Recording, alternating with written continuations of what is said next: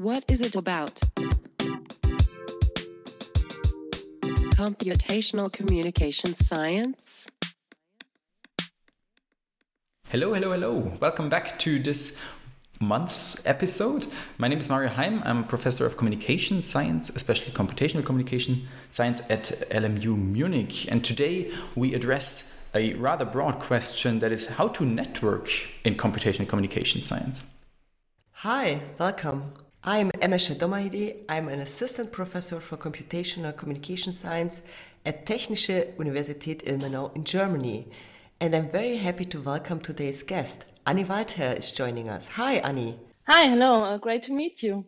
Really great to have you here. So Annie Waldherr is communication scholar by training, but she has a strong focus on digital publics, political communication, agent-based modeling, and social network analysis. Together with Hajo Boomgaarden at the moment, she also heads the Computational Communication Science Lab at Uni Vienna.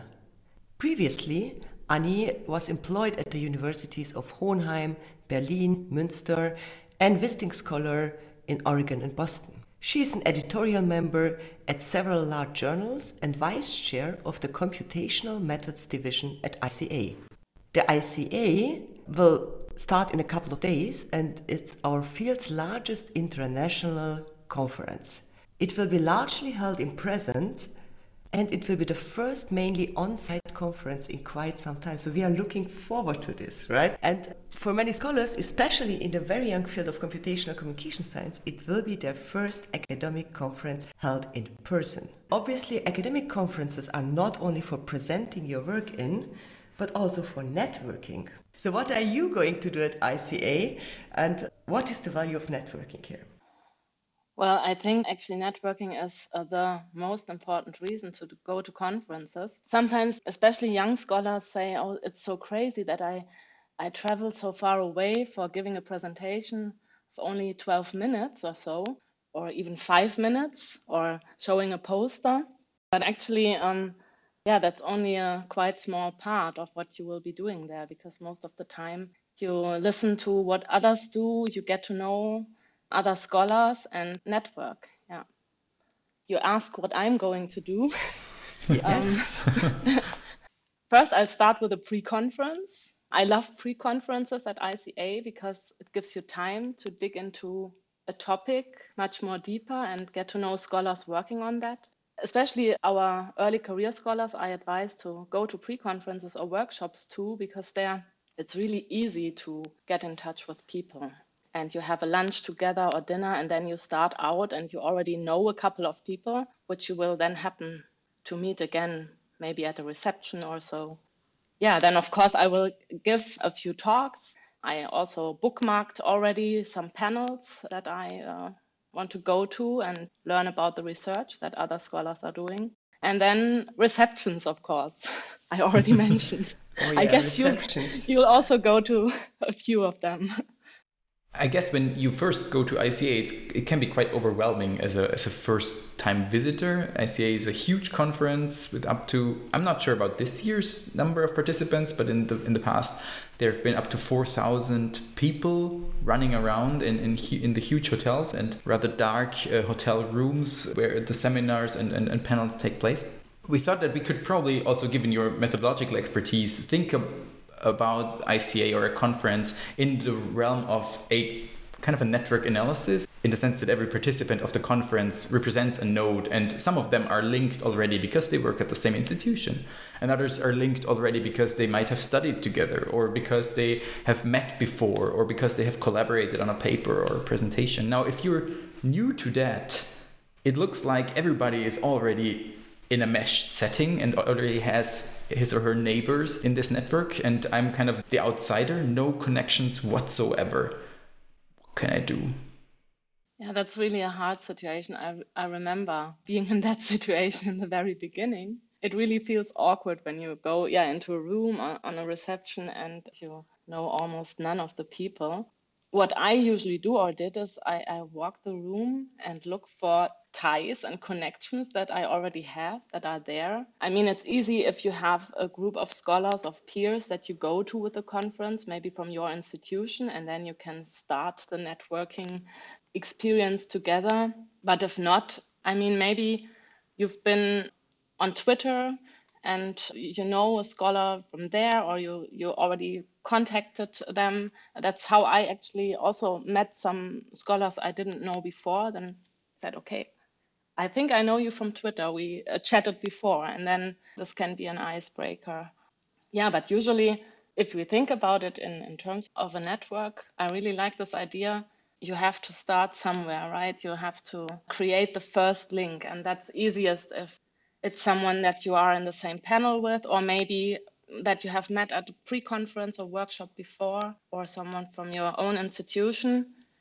And then you can go from there.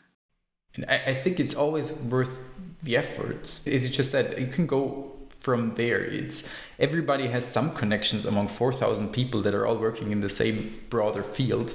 So connecting with the first person will always get you somewhere, and connecting with the next person will get you some somewhere else. What is also always a good starting point is common interest, the joint interest that you have in a certain aspect. So maybe you are looking for someone who's using the same method or solve the problem that you have before. So I remember, for example, really browsing the program for the keyword agent based modeling because I thought there has to be some person, some other scholar in ICA who's using the same method. And then I actually found one and, and I went to the panel. And when I then spotted the colleague later at the reception, I, I went uh, to him and introduced myself and said, Hey, we are using the same method. So uh, let's chat. So there are several starting points then. And and, and that's i think also one of the greatest benefits is that you get to meet similarly wired people you you get to find colleagues and potentially even friends later on that are working and spending a lot of their time on just the same problems and facing the same life situations to some extent. Yeah that makes it a lot easier I think than for example, if you are at a party and you know nobody else and they do completely different stuff, and sometimes it can be really awkward if you try to start a conversation and find out you have nothing in common or so. So that's actually not the case at ICA. Uh, people have a lot in common to start from. And from there, I think a lot of creative settings can emerge so when we think about the value of networking why to do that it's not just to not to be there alone and drink your beer solo and standing in the corner but it's also for future collaborations for future for ideas for future studies, probably for future co authorships or co presentations for next year's ICA. Those circumstances at the conference are usually very beneficial to this. Oh, you thought about that? Well, I, I had the same thing on in, in my mind. What could we do next? And then one thing leads to another, and you, you create new ideas. And I think what is similar to the party is that most people are there to meet people. So they are really easily approachable. They sometimes people are in hurry because they need to attend the next talk or they need to give a talk. So that's something of course that happens as well. But in general I find the international crowd at ICA really welcoming and easy to approach. Yeah, and I think in Paris in three years in a row or so, we had now in-person conference so i think everyone will just be eager to meet people and get in touch so. again and get to know new uh, people and colleagues because we've spent so much time alone in our home office probably we'll we'll get in touch uh, with others saying hey we have been at the same zoom workshop and now it's great to meet you in person mm-hmm. Um, Absolutely. What what other values can you think of when you think of networking? What has this maybe also helped you for your own career in the past? So when you are an early career scholar, you might be anxious and think that you have to do specific things. For example, you need to approach the stars and get to talk to them. But what I think we often do not recognize is the value also of indirect connections. So, yeah, in, in such an emerging field like computational communication science and interdisciplinary field, there may be several clusters and at several institutions, and then ICA um, is an opportunity where, where we can build bridges to other institutions and other clusters and meet friends of friends, right? So closing uh, triangles uh, in the network. Yeah, and if we then have an, a new node, uh, a new contact in the network, they know other people. And then later on, when, for example, I want to do a workshop or um, yeah start a new project i have people i can ask for if they know other people. And so you can move on through the network. It's not just the people that you talk to right now but also the people they know uh, that might be valuable la- later. Also if you then look for a job. So these um, weak ties and indirect ties are really important. And then i think there are always two sides to networking. So if you think in terms of out degree and in degree. So one thing is you might want to reach visibility that others know you. That might be an aim. Or yeah, you, you get to know about others and learn what they are doing, learn new methods. So this is the main reason that what I love about conferences. So even if you're not the one standing in the group and the one that uh, everyone listens to and makes jokes, right? You might still um, get a lot out of conferences when you just uh, in in smaller settings and one-on-ones learn about what others are doing and are genuinely interested in what they are doing right? So that's actually how i uh, go about networking most of the time. And then you grab a coffee together and really spend some time with a person that you've never met before at the end of the world. Um, I, this distinction between the aim toward, for example, more in degree and more out degree is probably also a question of the level in your career that you're at. And I, I think we should distinguish these these levels later in this in this episode. But before we do that, can we maybe just take a moment to think about what so this podcast is about computational communication science and we've talked about networking and conferences very broadly now but what makes computational communication science special in this regard, maybe in a, in a, in a positive, but probably also in a challenging uh, way. So, computational communication science, I think, is a really new and an emerging field. There are lots, I would presume, lots of young scholars and first time visitors this year. So, a lot of probably loose ties and insulations in the network. What else comes to mind when we think about CCS as a as an emerging field for networking? Difficult question. Do you really think it's so different from other uh, divisions, maybe in ICA? I mean, we are a very young uh, field, and it's very specialized, and at the same time, right? So, so the field is um, moving very quickly, and then we have a lot of experts that yeah, work on very specific problems. Ones are experts on text analysis and machine learning, and others um, work on computer vision, and yet others on computer simulation models. Um, so maybe backgrounds differ more. That's a question actually, but maybe people are more interdisciplinary in computational methods division and the computational communication science, which would then make this indirect link triangle pattern that you mentioned before even more important. Reaching out to experts is more difficult because people have different backgrounds. Well, I think we might, in general, network more with people in other disciplines. Not not sure whether at ICA this is the case because ICA is uh, mainly for communication scientists. So we have here this specialized division, computational methods division that. Uh, Annie can uh, for sure tell more about with a fabulous reception we have to attend all this year, I would say. But in general, I would agree with you, uh, Mario, that there is this interdisciplinary aspect that might be stronger than for scholars in other fields. So, Annie, what do you think? This reception, we, we already mentioned it a lot, and we want to recommend it to young and or more experienced scholars. What is this reception and what is computational methods division? We'll actually have a joint reception this year again um, with games, information systems, communication science, and biology. And human machine communication will join us too this year. And uh, we like to refer to it maybe as the nerdy reception. nerdy reception.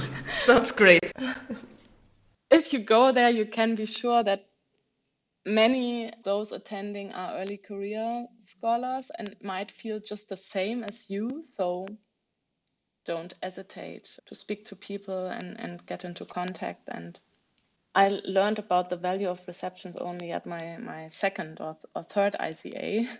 But actually, I think they are the most fun part because it's most uh, similar to this party situation that we have talked about before and it's the, it's the lowest barrier to get in touch with people really. Yeah so you you start out and talk to a group of people and then can get in touch just to the next uh, group and just happen to meet people yeah. And this is something i guess that in our zoom oriented work culture during the last few years just didn't happen that much. I mean we tried to simulate this with uh, online gatherings, right? There are some platforms that offer uh, a similar situation, but it's not the same as being in the same room and having a drink together. Yeah. I think even for, for computational communication science scholars, there are other divisions as well. So we uh, are not recommending you to only focus on computational methods, uh, even though this might be, of course, the most interesting one. But besides this methodological interest, all of you might have as well a topic of interest. So, for example, if your field is journalism studies, then there is this division, journalism division. And the interesting thing is, in my opinion, that computational communication scholars are there as well. So, normally, um, or, or let's say my home division was always CAT before computational methods appeared. So, computational methods is a new division So I think it might as well be worth to go to the other divisions. They have as well nice receptions, of course, but still computational methods is something specific. I think we could distinguish some roles, Mario, as you sure. mentioned, because I feel that it is a different thing how you could network, and it depends a bit on your current situation or current career stage. So for completely new PhD students and first time visitors, which strategy seems fruitful? Annie, you mentioned before you looked up in the in the program and bookmarked the panels that you are most interested in. I think this is certainly something that is a kind of a, a low hanging fruit to first time visitors. The program is there already before the, the conference starts you could just bookmark what you're interested in, go there, and if maybe the the presenter looks the same age, the same stage as you are, so maybe just approach him or her and talk to him or her. Hey, I'm working on the same things. Let's let's maybe grab a coffee and, and talk about some details I, I missed during your 12 minute presentation, or or I'm I'm talking about talked about in my presentation. Absolutely. And uh, you can be sure that people just love to talk about their work and they are happy if someone is interested in and they can tell more than just this very short presentation. I mean, that's just a teaser, uh, I think, uh, that can start off more of a conversation and more interest later. What else can you do when you are an early career student? So there are actually also some specific events and receptions for early career students. For example, political communication division offers an early career uh, reception, and I think also there's a big ICA reception every year for early career students, and there you can mingle and really find other peers. So I think this horizontal networking with your peers is very important at that stage, so that you find others at other institutions. Absolutely. And I think in addition to that, it's if, if you're attending the conference and so is, for example, your supervisor, it's a very common way to also ask your supervisor to help you introduce you to people. Maybe list some names that are important to the work you do that you've read a lot from or that you've happened to stumble over in a, in a co-author list from your supervisor for example. Ask him or her hey can you please introduce me to this or that person? Um, I want to, to meet them. And maybe they have people with them as well. And so you get closer and or more central in the in the network terms uh, and also if you are part of a bigger team uh, if there are more experienced researchers advanced phds or postdocs and you see that they are standing in a group with people that you are interested in. At least in, in our group, we, we tell the new PhD students then just uh, don't be afraid, just come over to us and, and we'll introduce you. And that's really interesting because you meet often people in clusters, right? So people from Vienna might be clustered in a group, so you just need to know one, and then you can know the others. Uh, same is uh, with the Germans, I think, because we, I mean, already often met in national conferences, so there are these subclusters, maybe national subclusters, not only but as well. Try to meet someone from Amsterdam, and then you might get to know the whole group. This is actually a quite interesting strategy. I was told at some point when I was a young PhD scholar don't always try to meet the stars.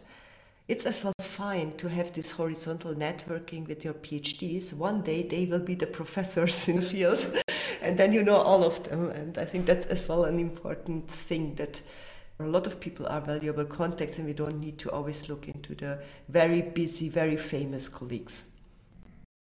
Exactly. I mean, the most important thing is that you have fun. So it shouldn't be an awkward experience all the time. There might be some weird situations, but you should have fun and and make friends. Uh, and some of the peers that you meet now, um, you will maybe start very uh, long-term collaborations.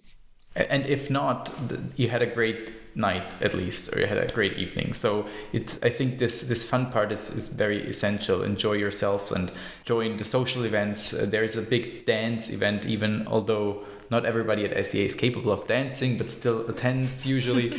Um, capable. there it's even fun just uh, looking and observing.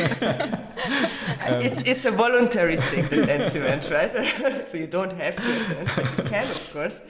And then there, there are also programs at the side that uh, you mentioned the pre-conferences, but there are also young scholar events aside from the official program that you get into when you talk to others, especially from, from larger institutions that usually know about these events. Uh, sometimes they're industry partners giving a reception for young scholars, particularly that they sometimes also see for uh, as, as a headhunting event, but it's also a great, great opportunity to meet people and maybe you're interested in being part of a headhunting event also for, for when you're done with your, your PhD.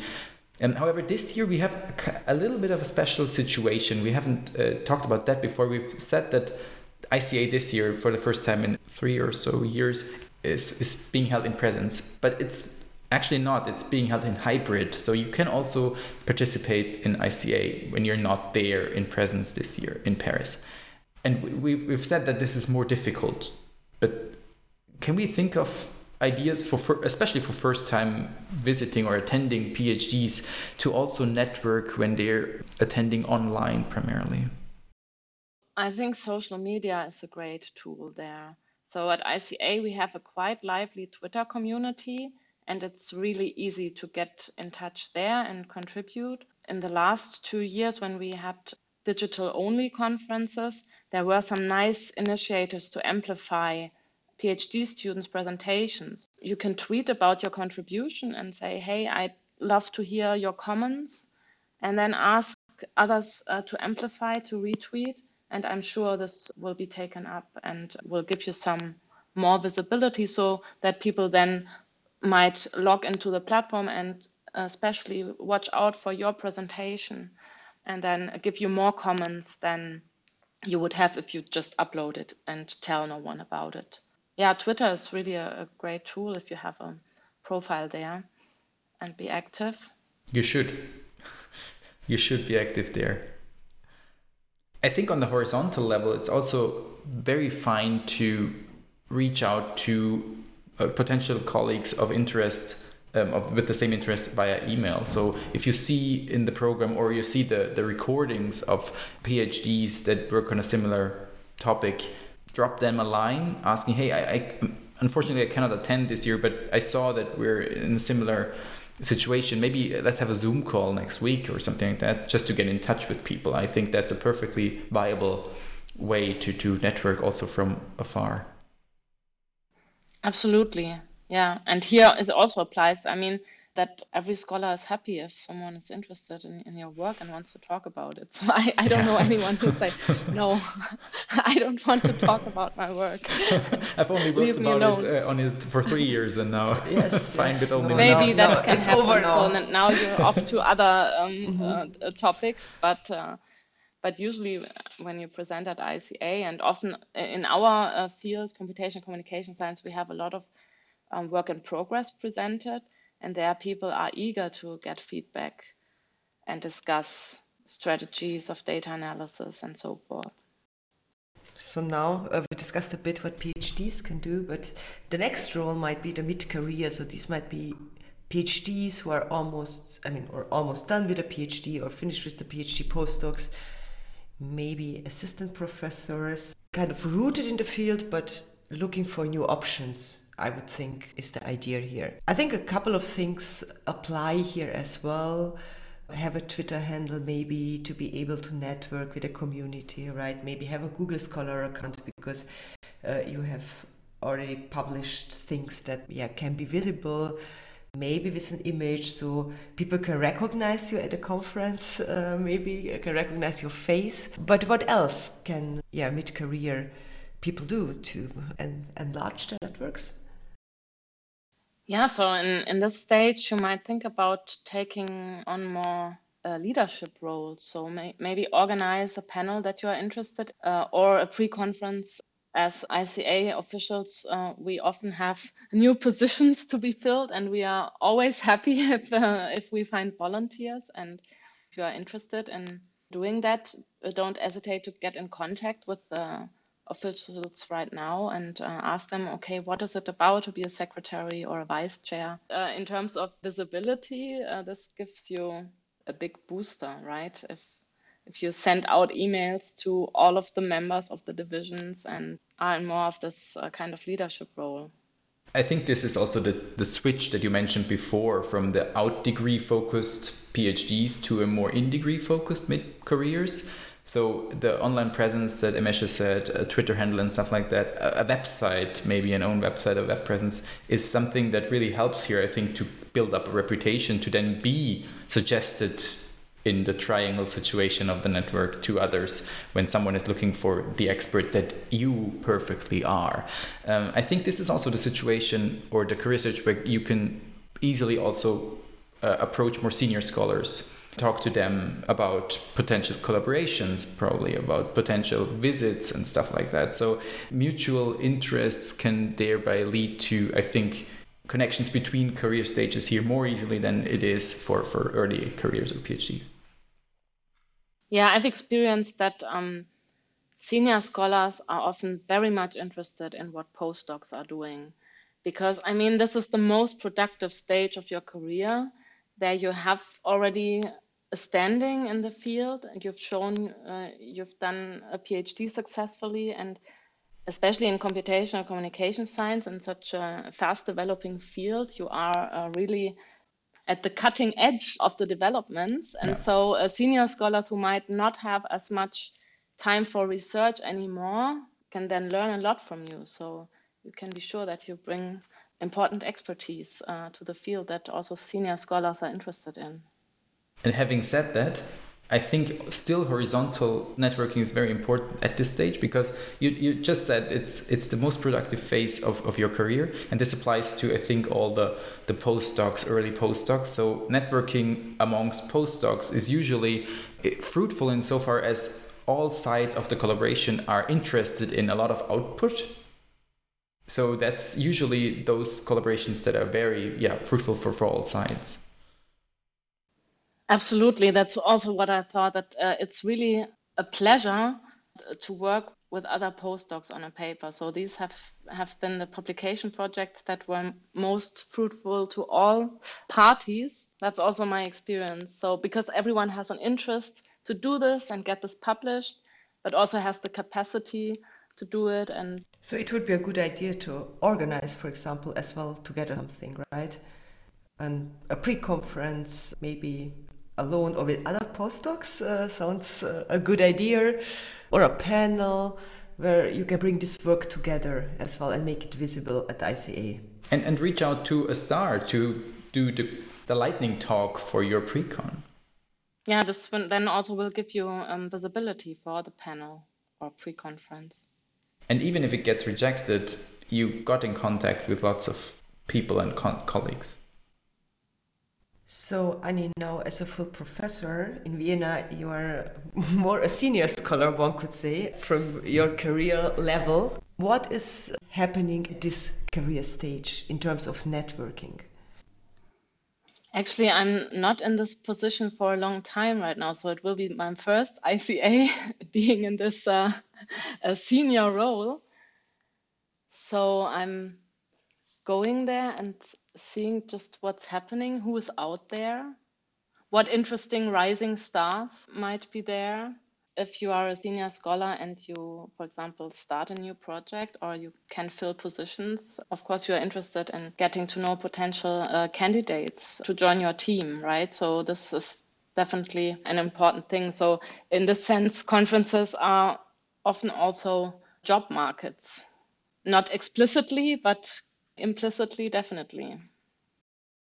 One way for senior scholars to to network toward potential future cooperate cooperators or also candidates for, for positions I've learned in the past is also to give workshops. So that's maybe also interesting to mid careers and early careers to to attend those workshops also as an, an opportunity to get in touch if the if the topic is interesting and if even the the person that is doing the workshop might be in an interesting position that could be a fruitful combination as well what is another um, aspect for, for senior scholars at ICA? At least for me, it is that I just am looking forward to meet colleagues again that I haven't met in a long time and reinvigorate those connections and find collaboration partners for projects that we might write grants together or whatever. So um, yeah, it's also a lot of horizontal networking uh, on this level, I think, to find interesting collaboration partners. One thing I've also learned in the past is that some senior colleagues that are in the active process of recruiting attend young scholar panels panels that are um, announced in the program as those panels where early careers present or where the best student papers are presented, panels like that. Also to get a glimpse at, as you said before, the rising stars. So that could also be a, a very good situation to, to get in touch, um, also for the young scholars with more senior scholars. Definitely, yeah. And of course, what you mentioned before, maybe enable your group, your team in their networking activities. I think this is as well a task for a senior scholar, which is maybe not too easy sometimes, right? Because uh, one needs as well to uh, make sure that everyone is included in this network and feels yeah welcomed by the others. Yeah, so create bridges then for your PhD students and postdocs. Might sound now that's a lot of work. But my experience is that once you make a start, it kind of just happens, and the Com Scholar network will absorb you. right? So it's really not something you have to worry about, I think, in community of communication scholars because they love to communicate in True every form. So the network is already very meshed uh, in itself. And also ica is, is usually offering lots of starting points where you can um, see on, on the name badges that people are interested in coding for example. So you can directly approach people that are obviously interested in coding if, if that's something that you could connect to for example. Now we've called this episode how to network in ccs and we have so far almost only talked about well networking at conferences or at ica particularly because it's coming up in these days. But what about other conferences and what about networking outside of conferences? Can we briefly touch that? Annie, how many conferences do you attend this year? And how many conferences would you suggest attending? Oh, that's a difficult question. Actually, I don't remember anymore how many conferences I attended uh, before uh, the pandemic. It just feels like, when I think back, it just feels like I was traveling all the time. So this year I attend ICA mainly, and I've been to a smaller conference on media and publics uh, last week, and then I'll do maybe another conference in in fall. Yeah, so so usually I do one or two bigger conferences each year, and then maybe two or three smaller workshops. But I mean, these huge international conferences, it's also a question of the budget, right? So I think it's enough if you do an, one overseas conference a year and then maybe a, a nation, more national or European uh, European scholars terms, uh, a more regional conference that might be then for US scholars in the US or Asian scholars in, in their region. How many conferences do you go to? Uh, I'm thinking also about the time before the pandemic. I think not as many as you. One overseas, yes, definitely, and then maybe two more regional ones. These conferences um, they stand for different things. So the international one really is to get an upgrade on everything, meet lots of people that you know, and that's really the highlight of the year. And the regional ones, although being highlights as well, are usually, for me at least, more focused on the topics because they are also not as broad as ICA. If you go to ICA, you can you can see talks about a very specific aspect of health communication, and then talk a talk about incentivizing certain measures in computer games are all in the same hour. And if you go to a more regional conference, they're usually more focused topic wise. So for me, these more uh, regional conferences are more to get in touch about certain projects or topics. How about you, Emese? It's more similar to your conference visiting pattern, like maybe two national conferences and a big international one. But then I recently started as well, recently in the recent years, started as well to go to uh, computational social science conferences like IC2S2, for example, which is again a very different perspective and a very different crowd. But I did like it a lot, so very welcoming, uh, very, very interesting, people from really different disciplines and a great variety of topics, so that was stunning for me. I think that that's my conference visiting behavior. I'm not sure whether there is a right or wrong because it always depends on how much funding you have, as Annie already mentioned, how much time you have, how much input you can pros, uh, process. So I yeah. think there might be a lot of opportunities, but it is definitely important, at least for me, or I perceive it as important to go to, to the smaller national conferences because they really kind of make um, possible to meet your neighbors if you want in this way in the network which then makes it mm-hmm. easier to orient yourself at these big conferences because they might be there as well and give you the starting point that Annie you talked about before. Every now and then, I also attend conferences of other disciplines. So, for example, the, the computational mod- modeling community has its own conference in Europe, social simulation conference of the of the ESSA.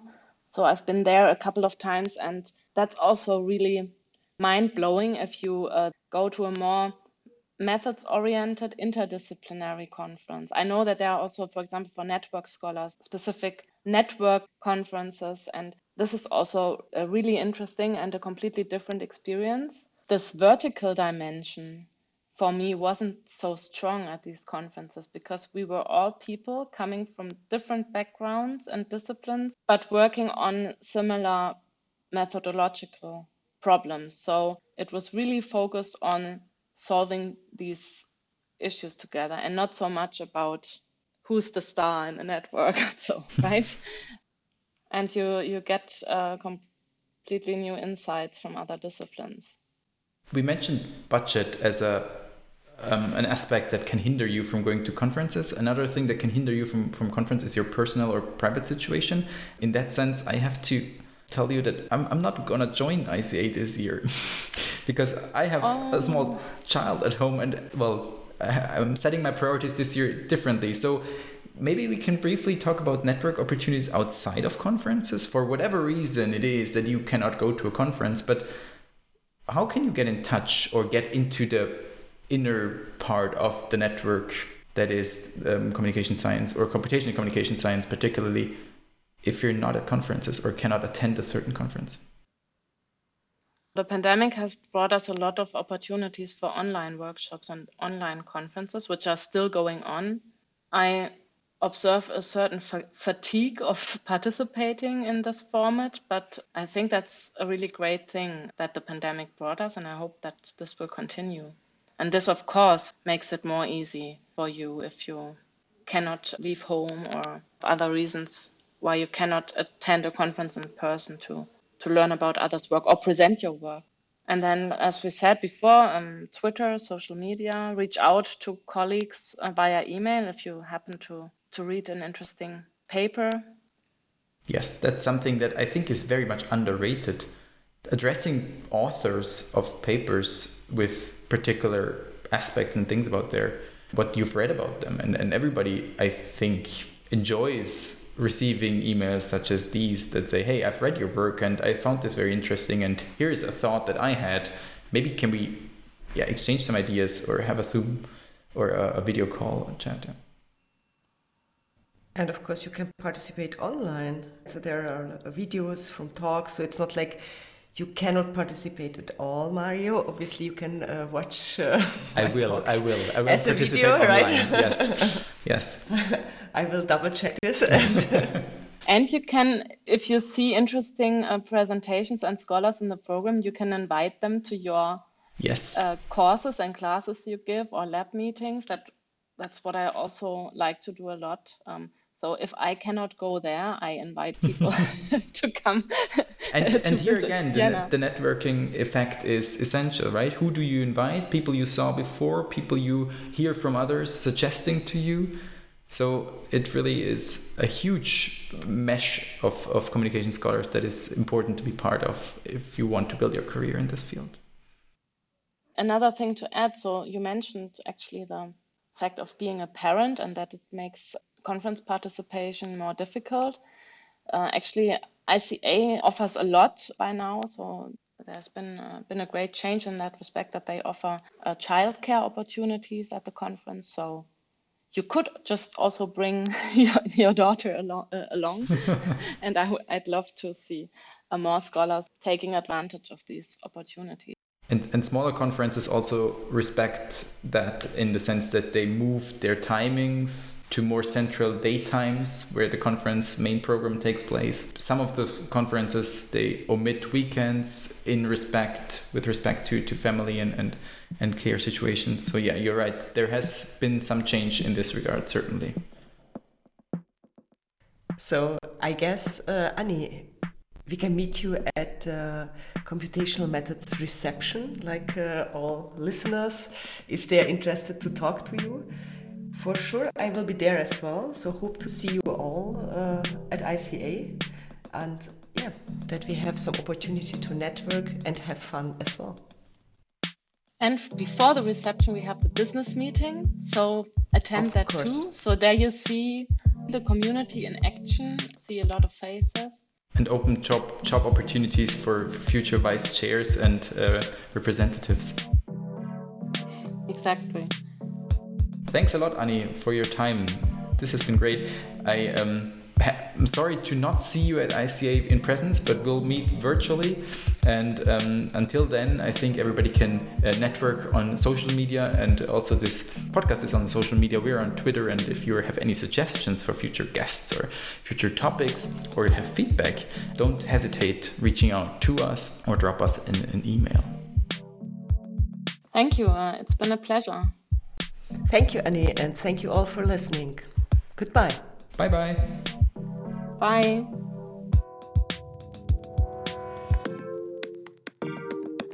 What is it about?